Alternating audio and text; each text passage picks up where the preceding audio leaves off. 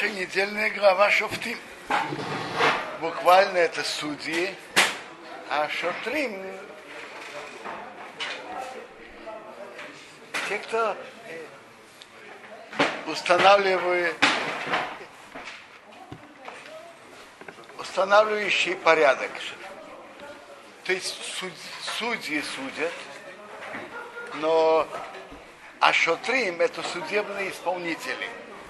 Они исполняют то, что судьи решают. Да? Потому что суд без, как, без силы не имеет большого смысла. Должны быть средства, чтобы заставить выполнить решение суда. Наша глава говорит об общем руководстве еврейского народа. Как должно выглядеть у еврейского народа его руководство? Значит, первое должны быть судьи, которые судят по законам Торы. И написано про них, что они должны судить справедливо, не искривлять суд, не признавать лица. Значит, не признавать лица на суде незнакомых. Разбирают дело, не, не этих людей, разбирают дело. И не берите взятки. Потому что взятка ослепляет глаза мудрых и искривляет слова справедливых. То есть даже кто-то говорит, вы знаете, вам надо будет разобрать тяжелое дело. Пожалуйста, вам баночку меда, чтобы голова лучше и яснее работала. Это по Торе это строго запрещено. Судья не имеет права, не имеет никакого удовольствия от одной из сторон. Почему?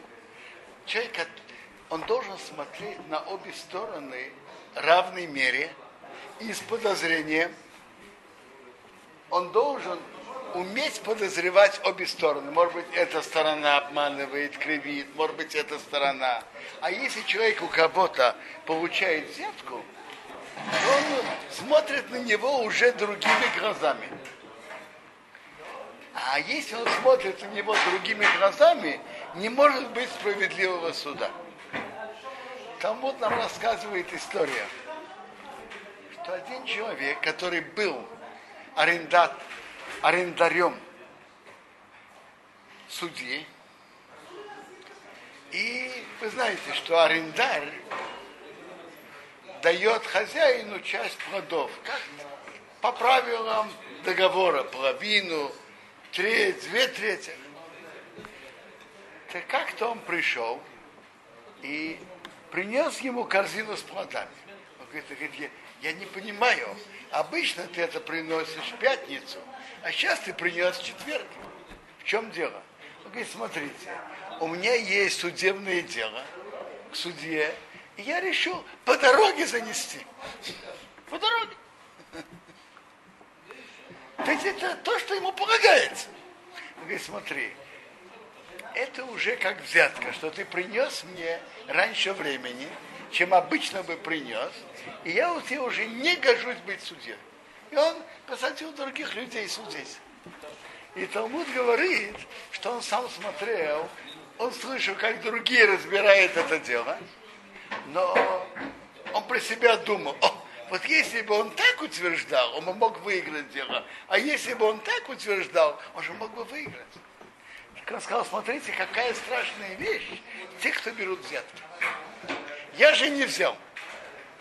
И если я бы взял, это же честно мое. Но я уже чувствую пристрастие и особое отношение к этому человеку. Так тот, кто берет, определенно это чувствует. Я читал интересную историю про одного судью, э, большого человека, лет 150 назад. Пришли к нему два уважаемых бизнесмена, там, как их там звали, он так э, спросил, кто тут кого требует? Говорит, вот, вот это требует. Я знаю, как его там звали, Зелих, Мейша. Кто требует кого? Кто требует у кого? Допустим, Зелик требует у Мейши. Ну, Зелик, скажи свои претензии. тот так растерялся. Его ник, никогда обычно больше иначе, чем Рабзелик, уважаемый Рабзелик, никто с ним не говорил на других тонах. А тут так просто, прямо, Зелик, скажи твои требования. Он говорит, ну, хорошо, закончил, а теперь ты, ты Мойше, говори свои ответы. Выслушал. Э, рассудил, после выслушивания и обсуждения их утверждений, пришел к выводу, решил, сказал, я решаю, что закон по Торе такой-то и такой-то. Вы принимаете решение суда? Да. Хорошо, принимаете решение суда, дело решено. Потом он уже мог с ними, говорил там, говорил по-дружески и так далее. Но, но когда приходит на суд, не признавай лица, нет лиц на суде. Есть, есть люди, которые пришли на суд и делают. Без лиц, без... А если придет на суд, назвать его тоже Аллаха требует дать уважение. Наверное, наверное, ему дана сказать, э, Ребмейша, скажите ваши слова, но не больше. А, это Ребмейша, а это Давид говорит свои слова.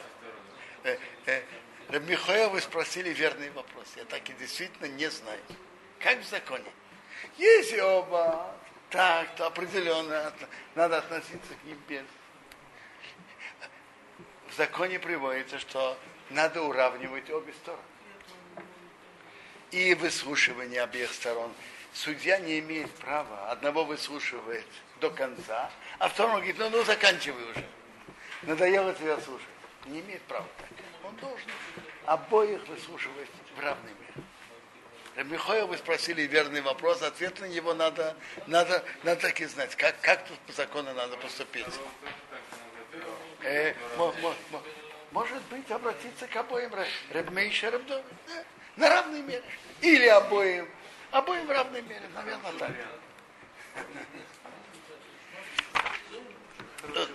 Дальше написано справедлив, цедек, цедек тирнев.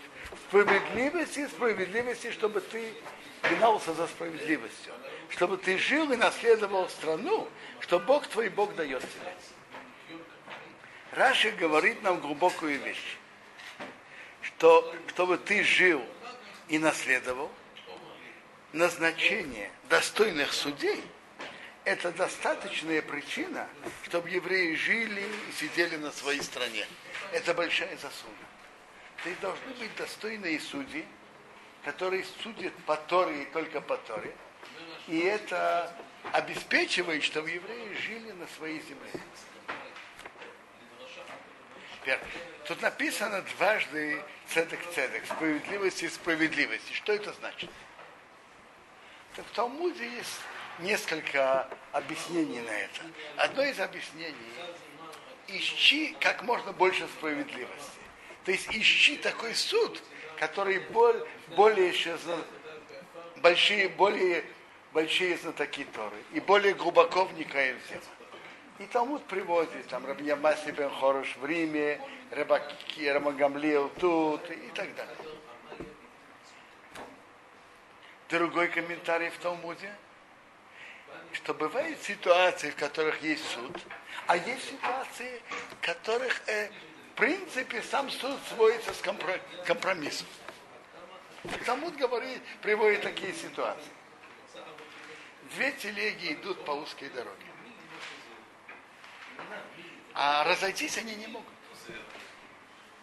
Два корабля входят в узкое место и не могут разойтись. Кто должен уступить? Так Талмуд говорит так.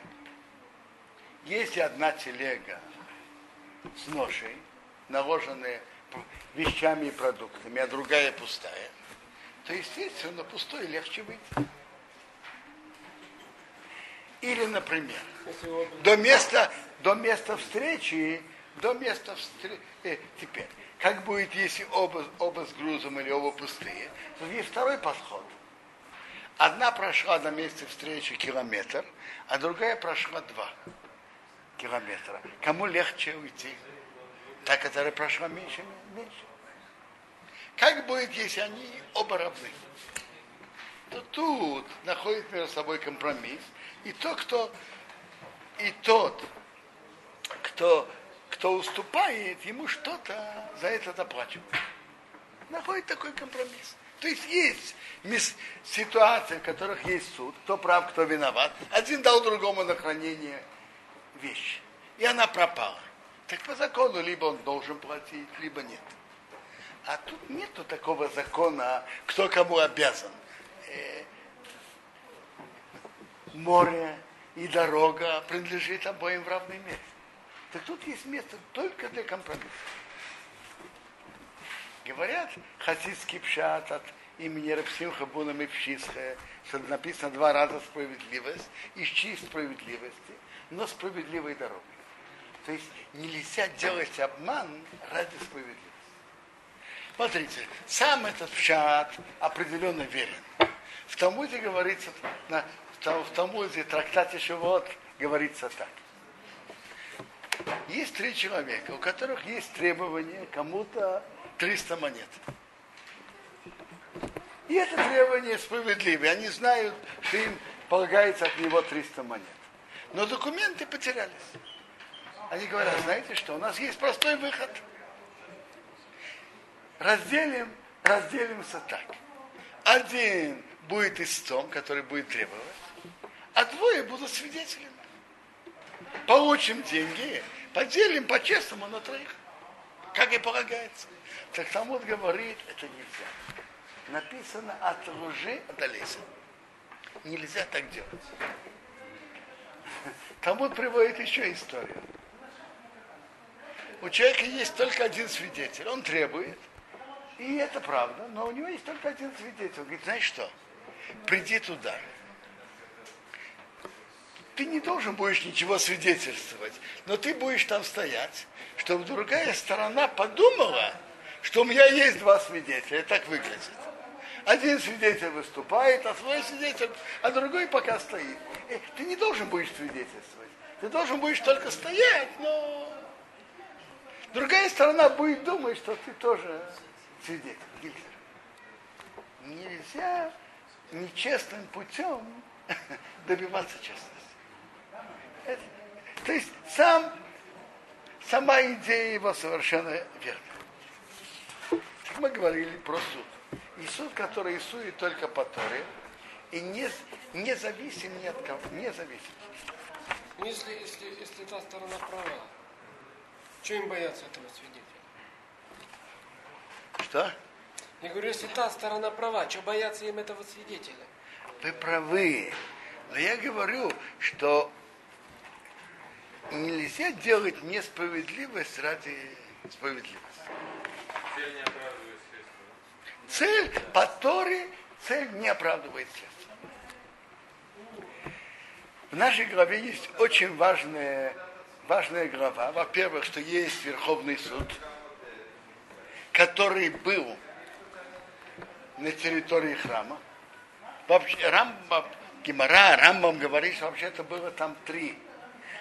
Один был у входа на гору храма, второй был глубже, оба были из 23 членов, а затем был центральный верхов, верховный еврейский суд из 71 члена, был в Лишката Гази, в специальной комнате. Э, Было, было два. Один у входа, потом еще, э, один, один, который был на горе храма. Второй на входе в Азару. А в третий лишь Катагази. Три места. Что? Было два.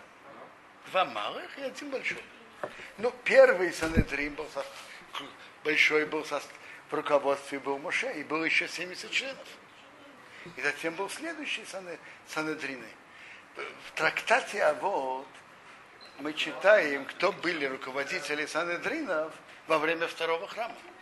Там были Если Езер из Трейдо, если бен Ехан из Йоржалаим, Рабишуа бен Прах и Бенита Абели, еще и Прах и Бенита Абели. Шмаев и Авталь. Были, так были руководители верховных судов. Так Тора нам рассказывает, что если скроется от себя вопрос в законах Торы между кровью и кровью, пока здесь говорится, что в то былое время э, были разные виды крови. Была кровь чистая и нечистая. Сейчас уже пишет Шуханарух, мы не, не умеем в этом различать. Но когда-то былое время было, были раввины, специалисты, которые знали и разбирали между кровью и кровью, между законом и законом, между проказой чистой и нечистой. И идет спор между двумя знатоками Торы. В этом городе написано же, вы же читали, что надо сделать судей во всех воротах, значит, во всех воротах, во всех городах. Во всех городах был суд. Так судьи какого-то городка поспорили между собой о определенном виде крови, она чиста или не чиста. Так что делали? Приходили в Иерусалим и спрашивали. Рамбам говорит, что приводит, что был такой порядок. Прежде всего приходит к первому малому суду из 23. Малый суд это значит и 23 членов, который находится который находится на горе храм. И это может быть и, и денежные вопросы, может быть разрешено или нет. Эта кровь делает женщину не да или не делает. Э, это нега делает, делает человека, что он нечист или не делает. Так, а, теперь, так они приходят, тот человек, тот раввин и тот, кто спрашивал, приходят и спрашивают. Теперь, если первый суд знал и дал ответ, он дал. Если нет, то идут к второму малому суду. Е, если оба не знали, то идут в Верховный суд. И Верховный суд, если они знали, они отвечают сразу. Если они не знали, начинают обсуждать идут за большинством. И так решаются все вопросы и законы Тора. Так в Торе написано так. Ты придешь к Куаним, левитам, и судье, который будет в те дни. Очень интересное выражение. Во-первых, написано Куаним, левиты и в суде. Получается так, что изначально желательно, чтобы были Куаним и левиты среди судей. Но если нет, то судья, который будет в те дни. Теперь что такое, что за выражение судья, который будет в те дни? А человек может прийти к судье, который был сто лет назад невозможно? Очень просто. Есть многие люди, которые говорят, смотрите, я, конечно, хочу идти к еврейскому судье, но вот к тем судьям, которые были 50-100 лет назад, к ним бы я бы с радостью бы пошел. Но к судье, который в наши дни, как я могу на него полагаться? Так кто заранее пишет к судье, который будет в те дни. Вот этот судья именно для тебя предназначен. Судья, который будет в те дни и будешь исследовать, спрашивать, и тебе сообщат слово суда. И будешь делать по тому слову, что тебе сообщат с того места, что Бог выбрал, и чтобы ты остерегался делать, как тебя научат. Вот тут написано тройное выражение в следующем предложении. По Торе, который тебя научат, по суду, который тебе скажут, будешь делать, не отходи от того слова, что тебе сообщат, ни направо, ни налево. Вопрос, почему написаны три выражения. Так очень интересно, что Рамбам в своей книге законов объясняет это, что может быть три пути, по которым Верховный суд ему ответит. И каждое из выражений соответствует этому пути ответа. Так может быть по Торе, который тебя научат. Значит, Рамбам говорит так, что может быть одно из трех. Может быть, что есть судьи Верховного суда имеют предание. Это одна возможность. Вторая возможность. Предания они не имеют, но они имеют ключи, знают ключи, как учить Тору.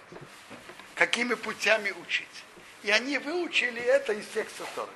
Вторая возможность. Третья возможность, что судья, Верховный еврейский суд, постановил постановление для всего еврейского народа. То есть это постановление, которое мудрецы постановили, и оно обязательно для всего еврейского народа. Так Рамбам объясняет так эти три выражения. По, по учению, которое тебя научат, значит научат, они скажут, например, зажигать ханукальные свечи. Они, например, скажут, что не только говяжье мясо, молоке, сваренное в молоке запрещено есть, но и даже куриное, птичье молоко, птичье мясо в молоке тоже, тоже мы запрещаем. То это по Торе поучение, которое тебя научат. То есть постановят. И по закону, который тебе скажут, это если они выучили по ключам, по правилам изучения Торы. Так делай. Не отходи от того слова, что тебе сообщат, ни направо, ни налево. Это уже о ситуации, что они имеют ясное предание.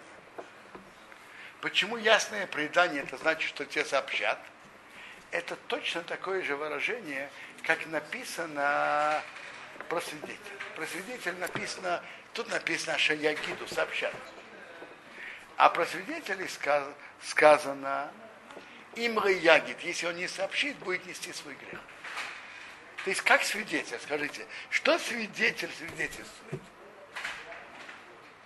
Он свидетельствует то, что он видел своими глазами и слышал своими ушами. То же самое тут они свидетельствуют, что они получили предание от мудрецов прошлого поколения, от те от прошлого и так далее. То есть не отходи от того слова, что тебе сообщат, значит сообщат. Они сами получили это предание.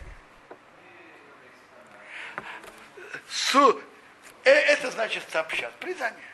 А по, по решению, что они тебе скажут, это что они выучили по правилам изучения Торы, как выучивают из Торы. Не написано, не, имеют, не имели предания, но они это выучили. А вот Тору, что тебя научит, это их постановление. И я читаю, как Рамам это объясняет. Одно неважно, или они выучили по преданию, это устная Тора, или выучили одного из правил, что Тора учится из, из них, и выглядит в их глазах, что это закон такой, или что сделали ограду для Торы. По необходимости времени, э, ситуации, это запреты, постановления и обычаи. Запреты. Видите, как Рамбом говорит три выражения. Запреты, постановления и обычаи. Например, запреты, это как мы упомянули, чтобы нельзя переносить молоток или спички в субботу. Это запрет. Ограда, чтобы человек по ошибке, скажем, не зажег спичку. постановление, скажем, чтобы, чтобы зажигали ханукальные свечи. И, а, и а Минагот обычай. Во всех третьих, трех возможностях есть мецва слушать.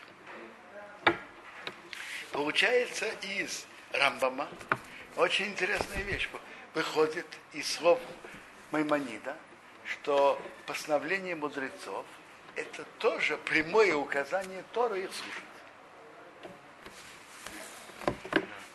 Нахманит в книге заповедей, там, где Рамбам это пишет, он спрашивает на него, если так говорит, то он спорит на Рамбам. И он говорит, если это так, то почему мы говорим, что всегда законы Торы отодвигают запреты мудрецов. И почему мы говорим, что если у нас есть сомнения в запрете Торы, например, говяжье мясо смешалось с молоком, и мы не знаем, есть 60 или нет. Мы идем на есть вкус или нет. Мы идем на в сторону устражения. А если куриное мясо смешалось с молоком, и есть вопрос, есть 60 или нет, так мы идем в случае сомнения в сторону облегчения. Он спрашивает, почему? Если действительно все постановления мудрецов истории, почему в случае сомнения мы в них облегчаем? В сомнениях вопросах, которые мы устражаем, а в сомнениях воззрении мудрецов мы облегчаем. И почему законы Торы всегда отодвигают запреты мудрецов? И еще подобные вопросы. Я видел Рабмея Симха из Двинска, между прочим, в начале следующей недели дата его кончины. Он был великим человеком, и он написал книгу Орсамеях на Рамбама и книгу Меша Хохма, комментарий на Тору. Очень много великих, много глубоких интересных вещей есть в этой книге на Тору.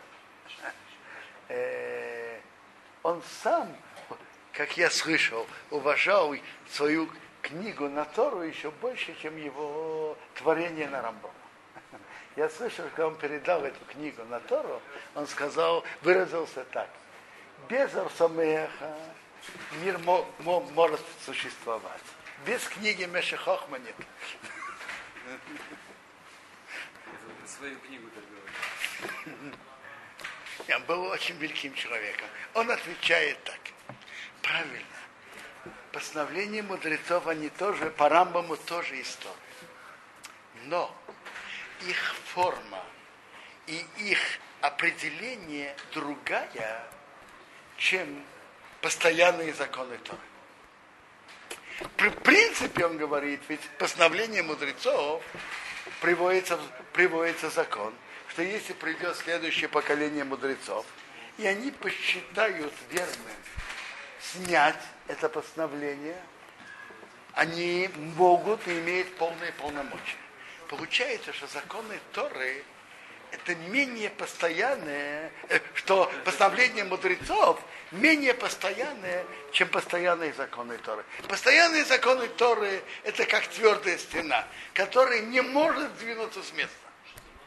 Постановление мудрецов это тоже история но ее изначальное определение, потому что мудрецы так постановили. И следующее поколение мудрецов Торы может это изменить. Поэтому изначально их определение другое. Э, Рабмер Симха даже приравнивает в чем-то, он, он говорит, в нашей главе же написано дальше про законы царя, который должен вести народ, под, руководить народом и вести народ по Торе. И написано «Сейн Тосим, сделай себе царя». Мы все граждане государств, государства обязаны подчиняться приказу царя. Царь что-то приказал. Это история. Но мы можем сказать, что это то же самое, как при, сами приказы Торы. Тора это тоже велела. Но это вытекает, потому что, потому что Тора велела, чтобы слушали царя. То же самое тут. Тора велела слушать мудрецов. Это определение, само определение другое. Например, говяжье мясо в молоке, для Торы противно говяжье мясо в молоке. Свинина сама противна по Торе. Постановление мудрецов не само действие противно, противно Богу. Бог приказал слушать мудрецов. Поэтому это определение другого уровня и другого положения, чем постоянные приказы Торы. И поэтому, когда стоит вопрос, что отодвинуть, законы Торы, которые постоянно, я уже сказал, как твердая стена, или законы мудрецов, которые в принципе могут быть изменены, если появится новое поколение мудрецов, и это изменит, которые больше предыдущих мудрости и по количеству мудрецов. Да, так это, так, так понятно, что законы Тора отодвигают постановления мудрецов. И то же самое, в, там, где это сомнение, то на, э, на этот случай это, это не обязывает. И так мудрецы постановили. Но в принципе там, там, где нет, там, где это указание мудрецов, то по, по Рамбаму указание слушать указания мудрецов, это значит выполнить приказ Торы под Торой, который тебя научили. Это пишет Рамбам в начале законов Мамрим.